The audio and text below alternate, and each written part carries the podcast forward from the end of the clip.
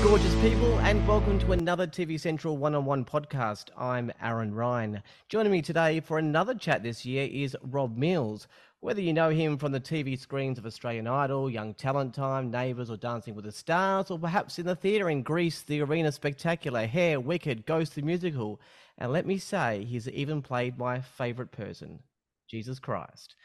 Rob is always around at Christmas time singing carols at various locations and has written a book. Is there anything left on that bucket list? Let's find out. Rob Mills, thanks for joining me today. Thanks so much for having me, Aaron. How are you going? Merry Christmas and happy seasons. yeah, Merry Christmas to you. Look, that is a long list of things you've done. So seriously, what, what have you got left to tick off? Because um, you've still got a long career in front of you. Uh look, mate, I'm hoping um I don't, I don't know, just just to keep working is probably the best thing in the arts. Is just to, uh, yeah, just to be gainfully employed, singing, performing, acting. Um, uh, hopefully, I'd like to be a father one day, um, but no pressure on Georgie. We're we're probably a couple of years away. We just got engaged last year, so um, yeah, we're we're both very uh, busy with work at the moment. So yeah, I think that's that's that's probably the one thing I'd I'd really love to do. Oh, that'd be awesome. Hey, on our last chat, we were lamenting uh, the end of Neighbours, um, sadness for the industry in terms of opportunity and employment and, and how the show might end. A lot can happen mm. in a few months, right? Were, were you shocked like the rest of us, um, or were you in the know that there was a potential lifeline? Mate, I had no idea about this potential lifeline, but I'm so rapt about it. I know um, a few of us were, were, completely shocked. I know Guy Pearce was shocked. He's like, "So does that mean my character still exists on Ramsay Street now?" Um, I think it's awesome, right? I think for a few reasons. Um, it's employment in this country for a lot of people, for writers, for for the actors, for the props department, for the producers, for for everyone involved. Like, um, it still creates a, uh, I don't know, like a a growing organism of like work for people forever. Like it's a Neighbours was a school for a lot of people, for the as I said, for the writers, for the directors, for the actors, for for all the crew. So camera operators, soundies, um, it just means more people get employed. And whether it shifts into a, a new kind of format or style, or I, I don't know. Um, but uh, I just I love the fact that my friends will still be employed and that we keep we keep telling Australian stories. Have, you spoken to any of the core cast? I mean, they must be over the moon, but there's still a lot of obviously unanswered questions about terms of storylines, characters returning, whether they pick up where they left off or there's a time jump and stuff. But have you, have you spoken to uh, Jackie or, or, or um, any of the team there? I spoke to Fletch a little while ago, and he's just really excited. He they don't know yet what uh, to what capacity the show comes back, uh, what storylines, but I imagine there will be a I imagine there'll be a Susan and a Carl for sure. And um, def- I mean, how can you have Ramsay Street without Susan and Carl? I can't. I can't. I just can't imagine it. Um, I think Toadie's going to be there as well, Ryan. So that's that's all I know so far. But yeah, I'm hoping there's, um, you know, as much soap drama as as possible. I also love the fact that it normalizes a lot of stuff um, that people are going through as well. Um, it's a really good escapism for people there's so much more to you than neighbors. Let's get away from neighbors. I, I just had to add that because of, of, of the uh, the show returning, but you're actually appearing in the upcoming uh, musical at Juliet. So it, it's not Romeo and Juliet per se, but rather the pondering of the story of if Juliet did not die, where would things go? Is that right? Or perhaps you could articulate it better than me. No, that's that's mate. That is exactly it. Um, it is the story of what if um, in the very beginning of the of the of the play, and I'm not giving too much away here. Um, it's in the first scene. Um, Anne Hathaway, who is William Shakespeare's wife, um, she says, "Well, what if she doesn't kill herself? What you know, they just they've only just met, really. They've been together for a couple of weeks. Like, what if she just goes off and finds someone else, or she goes and lives her life? So it's this constant retelling and rewriting of the end of um, Romeo and Juliet that Anne Hathaway does, and then Shakespeare takes the quill back off her and rewrites it. So as the play goes on, it's this constant battle between husband and wife on how we're going to write this to write this show. Um, hmm. so the, and the show plays out as it's being written, and it's very funny. Um, it's very heartwarming. It's also very um, poignant. It's very super progressive. Um, and the, one of the best things I love about it is this is the music. Um, Max Martin, you might know, is a Swedish pop writer. Um, he's written, I think, over 30 number one songs over the last 20 years. Yeah. Um, Backstreet Boys, NSYNC, um, Jessie J, Justin Timberlake, Demi Lovato, Britney Spears, Celine Dion. Like there is Kesha. There's, I don't think there's anyone he hasn't written for. Um, so all of those songs are in this one show. So someone someone said it's the show Moulin Rouge wishes it was. I didn't say that. I saw a review in London that said that. But like you said, the soundtrack's massive. I mean, because we're thinking about Romeo and Juliet here, but then I, I didn't connect that with Britney Spears or Backstreet Boys or Kelly Clarkson. How, how does that kind of uh, music come into it? Mate, with all good musicals, the the the song helps heighten the emotion and the storytelling. So, um, the, opening song is "Larger Than Life" by Backstreet Boys, but um, that's sung by myself. And you know, I am Shakespeare. Back in that day, he was larger than life. He was the greatest, the greatest thing that was around. Well, in his mind, he was the greatest thing around. Um, there's a bit of ego that goes with it, but um, her Juliet singing "I'm not a girl, not yet a woman," just still trying to work out her life. You know, like there's there's lots of great stories um, throughout those sort of pop songs. In every pop song, I think, well, in most pop songs, I like to think there's a there's a definite little journey, a little story um, in every in every part. So they've just really cleverly um, helped progress the story with all these different songs. Um, and as I said, they're all bangers. They're just um, it's, it's really, really cleverly done. I can't wait to start rehearsals so I can actually get my head around how it works as well. I've I've seen some clips of the UK version. It's massive and, and wild. Um, I think there's only one year difference in age between us. Um, Rob, it, is is this soundtrack like the the anthem of what we grew up on? It seems like it's like that '90s kind of era. Oh, mate, it's huge. Yeah, yeah. It, like it's all the songs I sang at home or in the car or um, at the at the club um, when I when we were kids. So yeah, it's it's definitely the soundtrack of my life. I mean, less like Foo Fighters, Pearl Jam, Metallica. Like it doesn't have a probably doesn't have enough of that in there for me, but it does have all the all the pop songs uh, from the top forty I was listening to at the time as well. Do, do you know if it's doing a, a national tour? Because I, I see tickets are available for Melbourne. Do you, do you know if it's going beyond Melbourne or do I need to fly over there? Mate, you definitely need to fly to Melbourne. I think the plan is for it to be in Melbourne for as long as possible. Yeah. Ah. Yeah. This is going to be one of those sitting in Melbourne kind of shows for a while, which is great for me. We've just moved back um, to Melbourne from Sydney. So um, after just finishing hairspray here, I'm like, great, get to stay in Melbourne. All right, next publicity tour, I'll uh, I'll uh, head over for for the show. It looks awesome. Well, let's get a, a, bit serious now because I want to talk to you about your book, um, putting on a show. Um, well, let's just start by can you, can you give me a general uh, overview, um, and then we can delve a little bit deeper. Uh, yeah, yeah. So the the idea behind the book um, came from an article that I wrote about uh, sort of oh, languishing, drinking, losing some friends during COVID to to cancer, and then not being able to be there, and not really exploring that grief, and not really um, talking about it, or not really uh, reflecting enough, probably, or not doing the doing the work, doing the the process of going through the grieving instead of just drinking and yeah, doing all that stuff.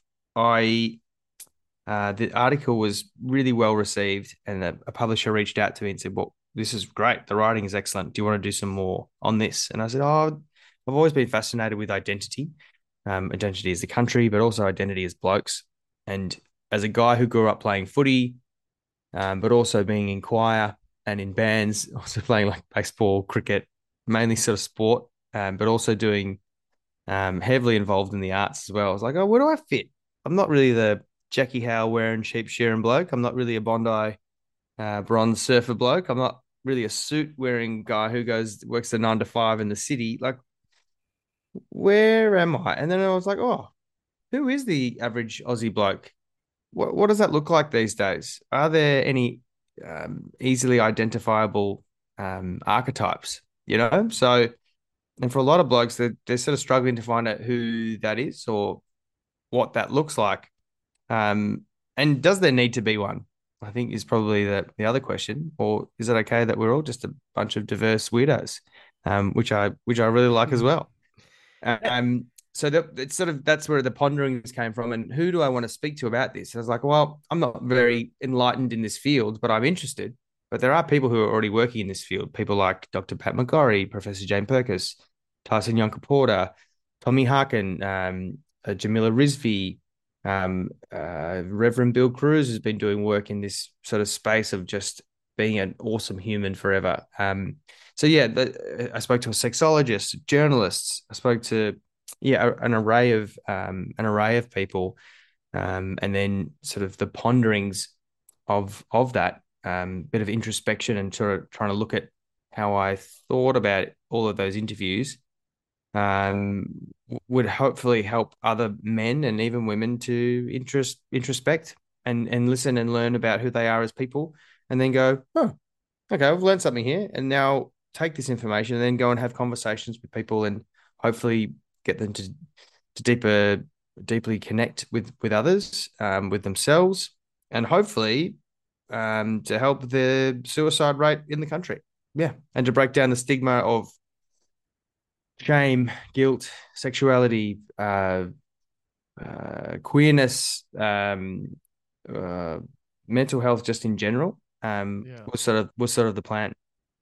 That question that you pose, what what's an average Aussie bloke? I mean, you mm. could even cut that down to what is what does it mean to be male? But then again, with differences in gender, sexuality, and flu- fluidity, um, is there a difference of, of of, of what is a male. So the question then becomes, who am I? But then I guess that fails to recognize that what is our place in this world and how do we fit in with the community around us? It's like opening up a can of worms, isn't it? Yeah, it was. There was, there was it went deep, mate. Existential crisis. Uh, look out. Yeah. Um, I think this is, and this is the thing that we we sort of struggle with. And there's a lot of self help books around just to talk about the me, me, me, me, me. But I was like, oh, what about the the people around us? Um, what about our tribe? Who, who who are the people that are in our tribe that can can help us through this? Um, and that was the that was part of it as well. Was just trying to work out for myself who my tribe is. Um, we put so much pressure on our partners or our family to be all the things. You're like, oh no, I, there are there are friends that can also help fill that void. Um, and if they can't, maybe they're not the right friends for me, or maybe there are better friends that I could be finding, or maybe there's a better partner, or maybe there's a conversation I need to be having um, with my partner to stop the relationship from inevitably becoming the same relationship I've had every other time. Um, mm. So yeah, I think it it was the trying to get across the importance of introspection, um, so you could learn more about yourself and then therefore make better judgments on who you are as a person, how you feel about things, how you um, can then uh, conflict resolute. You can, yeah, you can actually resolve things with your with your partner and within yourself. But also, if you you can't do it, it's okay, and that there are also other people out there who are experienced in the field, like counselors and psychologists and psychotherapists and psychiatrists, that can actually help you work the stuff out.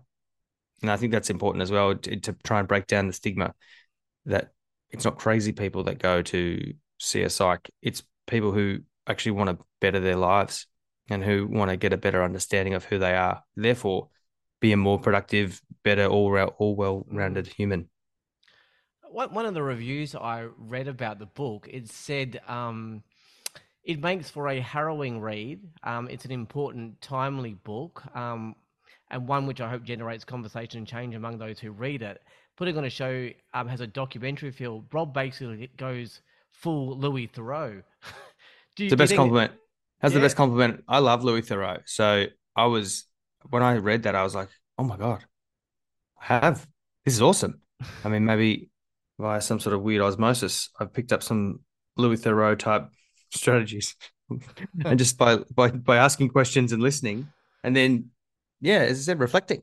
Um, we probably just don't do it enough as blokes, and that's the thing I've I've learned that we we go from moment to moment, or we don't go deeper. We don't delve deeper into the conversation um, in order to um, work things out, and hmm. therefore we put things in boxes because we haven't really dealt with them, and then those boxes over time can overflow and erupt and turn into sadness, grief, shame, um, anger, violence, um, all sorts of things, and can and and and we also avoid them in different ways. We avoid looking at the boxes, um, all those thoughts and feelings by uh, gaming or uh, alcohol, drugs, um, certain other behaviors which give you a dopamine high, but they don't actually. They're just masking the the stuff that we're not actually dealing with. Um, so yeah, there's a bit of talk about alcohol and um, dependency and um, hiding from from our from our from the things that we we probably really need to do talk about one of the things you were dealing with, and you mentioned this, is the you know untimely death of a couple of your friends. Um, how much did did that? Oh, I can't think of a better word. Than how, how much did that rock your world? Um, and you know what impact did that have on you? Oh, mate, it's just just sad. It's just sad. Like sadness is in is part of it's just another emotion on the spectrum that we ha- that we have. But it's horrible to think that some that these people who are kind, compassionate, were just not there anymore. Like, uh, like a wake up call to just live your life. Like they were, they were living, they were making things happen. And I think for me, it was a real wake up call. Like you got to do something with your life. You got to live it. You got to actually. What are the things that make you happy? Because they they might just be gone tomorrow. And if you haven't said the things that you need to say, uh, one of the things that Reverend Bill said, he said, "Don't don't wait to your deathbed to say all those things. If you love someone, tell them. If you're if it's a mate that's in trouble that you can see, like tell them, tell them how you feel. Why why why are we waiting around for the right moment or waiting until our life is nearly ended? Because it could be taken away from us at any moment. So I think that was part of part of as well writing the book. It's like write write it, say the things, or else you know, yeah, it could be it could be taken away from you. And they were, yeah, very very good humans. I guess I um very quickly, like with me, I had a sister that passed away and she was 20 years old. And, you know, there was one thing at least that there was no regrets because, you know, sometimes siblings fight and they argue and stuff all the time. But she was my best friend right, right up until she died. So we actually had all those good moments beforehand. So, yeah, I'm, I'm so with you about, you know, um, just loving and being with the people that are around you now and not not waiting you know tell tell people that you love them you know be in the moment and that's really good. Um i'm sorry to hear about your sister. Yeah. Um obviously you want people to read the book but um what are some of the takeaways from the book? What what, what are some strategy or thoughts for people you know that just don't know where their place in their place in society is or, or they don't know what their identity is? Um man, I think it. I think it would be the introspection. And I know that sounds weird, like it's like a very generalized thing, but think, feel, read books, like read fiction, um, learn from different characters and how they feel about things, and and then oh, how do I feel about these things? I think it was my friend uh, Virginia Gay said on Q and A. She quoted someone. I can't remember the quote. She wrote it to me the other day. But she said, "Art um, especially like theater, live theater, allows you to feel the things you didn't know you needed to feel. I love that sentiment, um, especially when you go see a show and then you get to feel it on mass with everyone else. Like there's a sense of belonging um, and connectedness with everyone else in the theater. But even when you're reading a book, um, you are taking some time out for yourself and you're just listening to the words of the writer, but also listening to your own thoughts and how you process process process them. I think that's a really important thing for people to do. Don't do that so much with a the phone. We tend to just scroll for 10, 15 seconds on each video and it's gone. We don't we're not reflecting on what we've just seen. Mm. Just the dopamine hit. Oh, that was that made me feel good. That made me feel good. That made me feel good. You don't know why. You don't. you just just was. It's gone.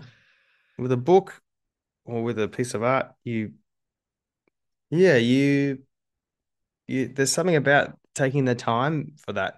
Um, so with with this book, um, the takeaways are the importance of introspection, um, learning how you feel about things, um, actively having conversations in order to fix those things, or sometimes not just to fix, but just to voice it, so it just is out of your head it's really important to have those conversations with your partner or with a friend or family member or a psych. Um, and also just trying to break down the stigma. And I think for a lot of blokes as well, it's um, be brave and share. because if you share that means you've given a green light for someone else to share back, and that could just be the the thing that they needed. Absolutely. Yeah. When some people need to to find their way uh, into the world, they sometimes they need to find a label. Um, but yet through your journey, you are literally one of the only celebs in Australia that cannot be labeled. I mean, people don't really associate you with any TV network. Um, so you're able to cross seven, nine, and ten with no real issues. I mean, you did obviously Neighbours on ten, and Morning Show Dancing with the Stars with seven, Carols by Candlelight with nine, and, and you had other shows with nine in the past. You, you, you know, at present you write books, you sing. Um, you obviously not needing a label. It's like you're Switzerland. Um, is it is it being in the public? It's easy being in the public eye without any real label or stereotype.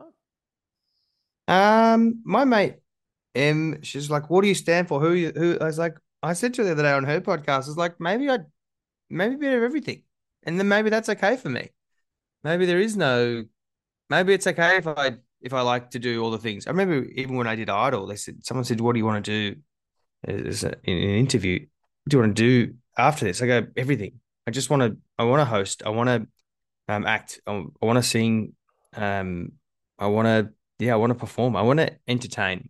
I think it's it's it's under the the umbrella of entertainment, um, and that's that's pretty much what I've wanted to do forever. Is just entertain people, whether it's in a silly parody song or it's a bit of stand up or it's a bit of um, writing or um, in a musical or whatever it is, a bit of hosting.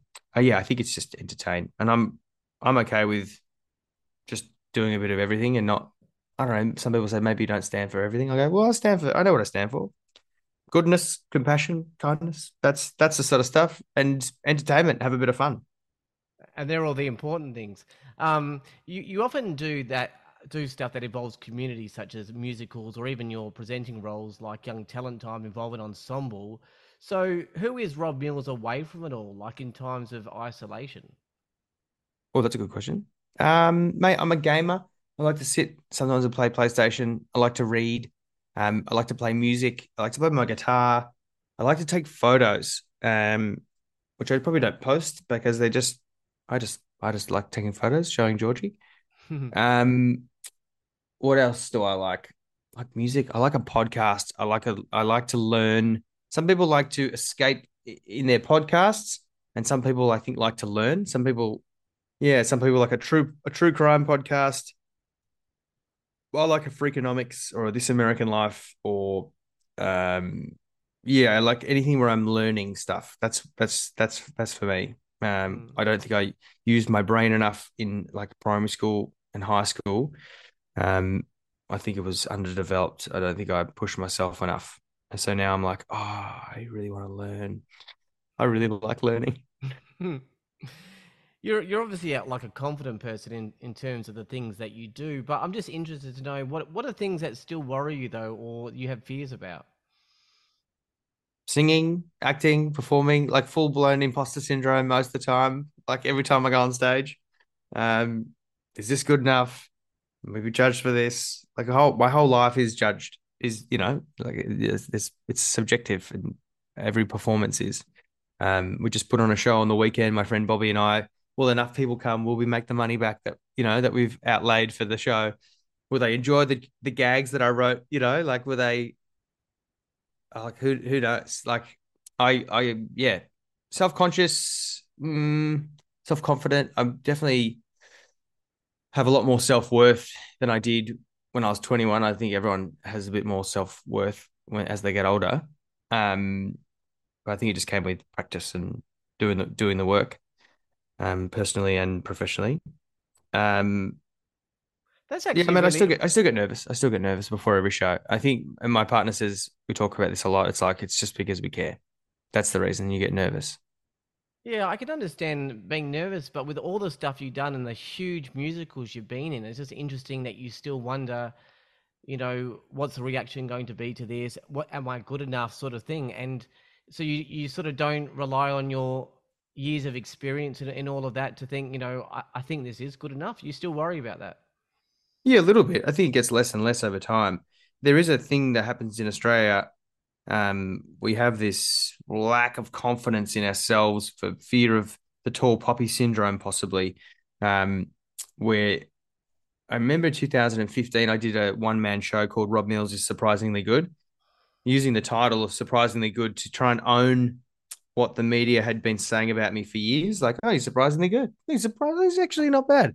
so I was like, if I if I take ownership of it, and then I get to actually be good, good enough, and I definitely am at a place now where I do feel good enough, but it, it that still doesn't stop the heart rate going up before the performance to make sure that you've remembered your lines or that you've you're doing the right um you're bringing the right energy to the performance. It's still nerve wracking which i think is great. I think that's the adrenaline that you need to hold on to i think as soon as i lose that i think it's time for me to call it a day i'm a bit of a, uh, a planner and organizer i like structure i mean i'm wondering do you ever worry about work i mean unless you're on something like Neighbours um, for 30 years, um, you, you, your your profession guarantees you absolutely nothing. Um, I right. mean, you seem to get you know steady work, obviously, but do you worry about that? You know what what's up next? Oh yeah, mate. We bought a house this year with Georgie. Um, constantly thinking about it. Rate rises are going up. You're like, well, okay. But I've I've been very lucky. Um, but you are only as good as your last gig. I think in the Australian or in the arts, um, any any workplace really. Don't be a dick. Um, if you're a, if you're a joy to work with or you work well with others, um, if you turn up, you're responsible, you're um, consistent, you can perform, you can, um, yeah, as I said, not be a jerk. You can. That's they're really really important things to to to keep keep working, uh, have longevity. I think in the industry, um, and create as well. I think like Bobby and I put on this Christmas show over the weekend, and when there's no work, if I'll write something or I'll try and create something, um, or try and get involved with someone who is creating something, um, in order to like collaborate or just in order to keep keep busy because you never know who you're going to meet and what what it could turn into. Um, remember years ago, my mate Cameron Daddo said to me, "Goes, it's a great great line." He says, "Don't wait for permission," which is super important in our industry where yeah. no one's just going to offer you a job. They might. Like my partner's been very lucky. She's gone straight from job to job to job, um, which is really, really, really rare. I have to keep reminding it. I'm like, you're very, very lucky. She's, I'm also very good. I go, yes, you're also very good. But like, she's, she's excellent. But um, very lucky. Like it's, it's important to to realize that yeah, you you have to work uh, you have to work hard um, in order to uh, yeah, keep keep creating things. But yeah, don't be a jerk. Keep working hard and create your own stuff. It, look, and it, in the beginning, it might be crap. It might be no good, but over time, it just gets better. I want to move to something completely different now. Um, I hear that you're involved in the, the Red Bull Billy Cart race. I mean, can you tell me about that? Because I know nothing about it except I, I, went online and had a look, and it and just all looks pretty wacky and crazy. What's that about? So I am an ambassador for um, for Suzuki Australia, and they asked me a few, few months ago now. Uh, the race just happened a couple of weeks ago, but uh, they asked me months ago, would I like to be the driver for the basically, you know, the Suzuki Jimnys? They're like a little two door four wheel drive oh, yeah, kind yeah. of thing, right? They made a miniature version of that and they wanted to know if I wanted to be the driver. Suzuki was one of the sponsors on uh, on the day. If uh, the winning car won um, the winning race, um, the driver won a um, they won a Jimny for their team, which I think is pretty pretty amazing. So we made a miniature version. When I say we, the people at Red Bull, the proper engineers who know how to make billy carts, uh, made one, and I got to to race it down the hill. So I was in the city in Melbourne, uh, in East Melbourne, went down this hill. It was about 150 meters, I think it was, 200 meters um, of straight downhill. There was jumps, there was turns, uh, there was a big sort of bank thing. There's yeah, there was water, there was there was chaos, um, and we had to learn a dance um, as well. You get judged on your ju- on your dancing, and also judged on your the time and your your car as well. So it was pretty wacky. There was I think there was 50 or so entrants from all across um, the country, all across the world. So it's only been held in Australia, I think, a handful of times. So this is the first time it's been back in Melbourne in, in like maybe the last 15 years or so. So it was just great to have a like a another big sporting um, event in, in Melbourne. But yeah, it was it was super wacky, super fun, and uh, like a bucket a bucket list thing for me. It sounds like I need to move to Melbourne. They've got the Billy Cart Red Bull stuff over there. They've got all the big theatre productions. yeah, man, it's, it's the place to be. It's the place to be. Well, you are in, in Melbourne now, and then you were in Sydney. Um, is there a reason why you haven't done the regular Aussie thing and, and decided to move and make it big in the UK or the US?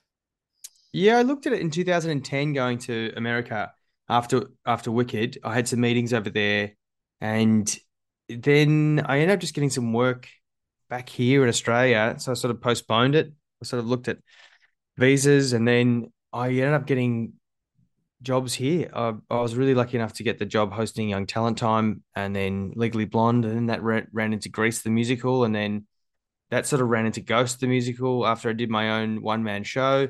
So I've just sort of consistently worked here. But the plan was to move to London after um, after Neighbours in 2020. But then obviously the lockdown happened and we never, Georgie and I never left. So we, we stayed, which has worked out pretty well for her uh, and and for me as well. So I've been lucky enough to do a couple of really great shows the last couple of years in Chess and now Hairspray and then moving into and Juliet. But yeah, I, I think it's definitely still on the cards. I know Georgie's still keen to move overseas one day. So look, if that happens, I, I don't know. I don't know when that might happen, but looks like we'll be here for at least the next couple of years. Well, you're going to be here at least for Christmas. So um, I know you're doing uh, carols by candlelight for nine, but tell me about some of the other other ones that you've um, done. Some of the carol events. I mean, there's some great community ones out there, isn't there? Oh, it's the best. I love these community events. It brings people together. I just did the Glen Eira Council uh, with my friend Lucy Durack. I got to go up to Shoalhaven, um, so into Nowra at the Performing Arts Centre there with Rhonda Burchmore. We did two concerts, um, which was just amazing. What a pro! She's just one of the one of the greats. Um, excuse me. Um, and then I've also uh, just did a, a, show with my friend Bobby Fox down in Geelong, the Kings of Christmas. We got a special guest, Dennis Walter, to join us, who is the king of Christmas. Um, yeah, so th- all these events have been oh just incredible for me. I, I I love it. It does it does actually help get me in the mood for Christmas. Um, and yeah, bring bring a bit of Christmas cheer to uh to, to everybody. But yeah, you get to hang out with friends and um put on basically put on a little bit of a, a fun show. Yeah, and and you are doing the big one, Carols by Candlelight. Um, yes. Who, who's performing with you, and are you allowed to say what you're performing? I'm not allowed to say what I'm performing, but I am performing with Bobby Fox. Um, I'll be doing the the kids we call it the kids section, but it's like the family section with with Santa. Like every year, I'm I'm lucky enough to well, I'm hoping Santa comes this year, but yeah, I'm lucky enough to have been able to perform with Santa the last couple of years. This year will be with Tim Campbell and my good friend Michaela Banas, who's hilarious. Um, and then there's a very special, um, I think I'm allowed to say this, a very special song that we're singing. Myself, Amy Lehpamer, uh, Casey Donovan. There's a, and then there's a few of us from and Juliet, a few of us from um, Harry Potter, a few from Mary Poppins, and a few from um, I think there's something else as well, but all oh, and Hamilton as well. So there's I think there's four or five people from each production of the Michael Cassel shows that are going to be performing a, a song together, which is really exciting. And do you think the carols this year are, I guess, more important than ever? I think for some people, Christmas this year, like just with long COVID and interest rates and cost pressures and floods, um, you know, I wonder what we can do to help help people that are in that situation. I mean, obviously there are things we can do. We can reach out, we can show kindness and smile, and but I think carols is is I think it's more important than ever. It's that time to actually come through, coming you know as a community together and just block out the rest of the world for a couple of hours and and just be in that spirit of joy. Um, do you think that carols is more important this year than ever, or? Yeah, I mean, I think this this time of year is it's a really good time to reflect on the year that's been and not just for yourself super important for yourself but for your family um the people that are closest around you um but to take the time out to realize the people who are doing it really tough as well um I know Vision Australia do incredible work throughout the year. That's why we all donate our our time for Vision Australia, um, uh, on on carols. But there are numerous charities, I'm sure, that will uh, will be reaching out. Um, if if you can share a, few dollars, even that that can all go a really, really, really long way. um, people like Big W and Kmart are always having like um, toy drives at the at the front door when you're buying your gifts for for kids and family. You can buy another gift and just leave it under the tree for, for kids that don't that might not get presents this year. All, all those sorts of things, or yeah, donating money to food bank and um, or even even food. Um, all, that all that stuff is super, is super important. I think it's a great time to reflect on, as I said, the year that's been, but also um, if you're doing it tough or if other people are doing it tough, um, it's a really good time to yeah to reach out and help help one another. And finally, um, so what's your Christmas plans this year? I mean, obviously you'll do carols by candlelight on Christmas Eve, but what will you be doing on the big day? Is it a family thing or Georgie or? Uh, my big family thing is on Boxing Day. We did a Christmas lunch with my my um, dad's side of the family, um, just gone on the weekend, just gone, and then Boxing Day is the big one with my mum's family. Heaps of cousins, heaps of cricket, heaps of uh, heaps of food, um, and then I think the following week we're going to go up to um to, we're going up to Brisbane to see her, um, just see Georgie's family. But yeah, Christmas Day, I think it'll just be Georgie and I going down to the beach somewhere and just um actually having a relaxing day. Oh, beautiful! It's gonna be it's gonna be lovely. I'm gonna catch up catch up with a few friends uh, throughout the day, but yeah, nice nice and quiet, and get myself ready for a big couple of days of family, and then we're off to the cricket on the 27th, and and then I get got to get ready for a New Year's Eve gig. Oh, awesome! Well, Rob Mills, thanks so much for joining me today. A huge big Merry Christmas to you, and um, I'm looking forward to at Juliet, um, and of course Carols by Candlelight. Thanks, mate. Merry Christmas to you and yours. Thank you so much. That was Rob Mills, and you can see him at Juliet um, next year with tickets available through Ticketek. Um, Carols by Candlelight will, of course, be screened on 9 on Christmas Eve. You can also grab a copy of his book, um, Putting on a Show from all good bookshops. Now, I believe Rob doesn't discriminate, so they're probably also available at all bad bookshops as well. Um, and you can also get the audiobook versions as well. That's it for this one on one podcast. For all the latest news, streaming options, guides, and podcasts, head to tvcentral.com.au. Until next time, I'm Aaron Ryan, and bye for now.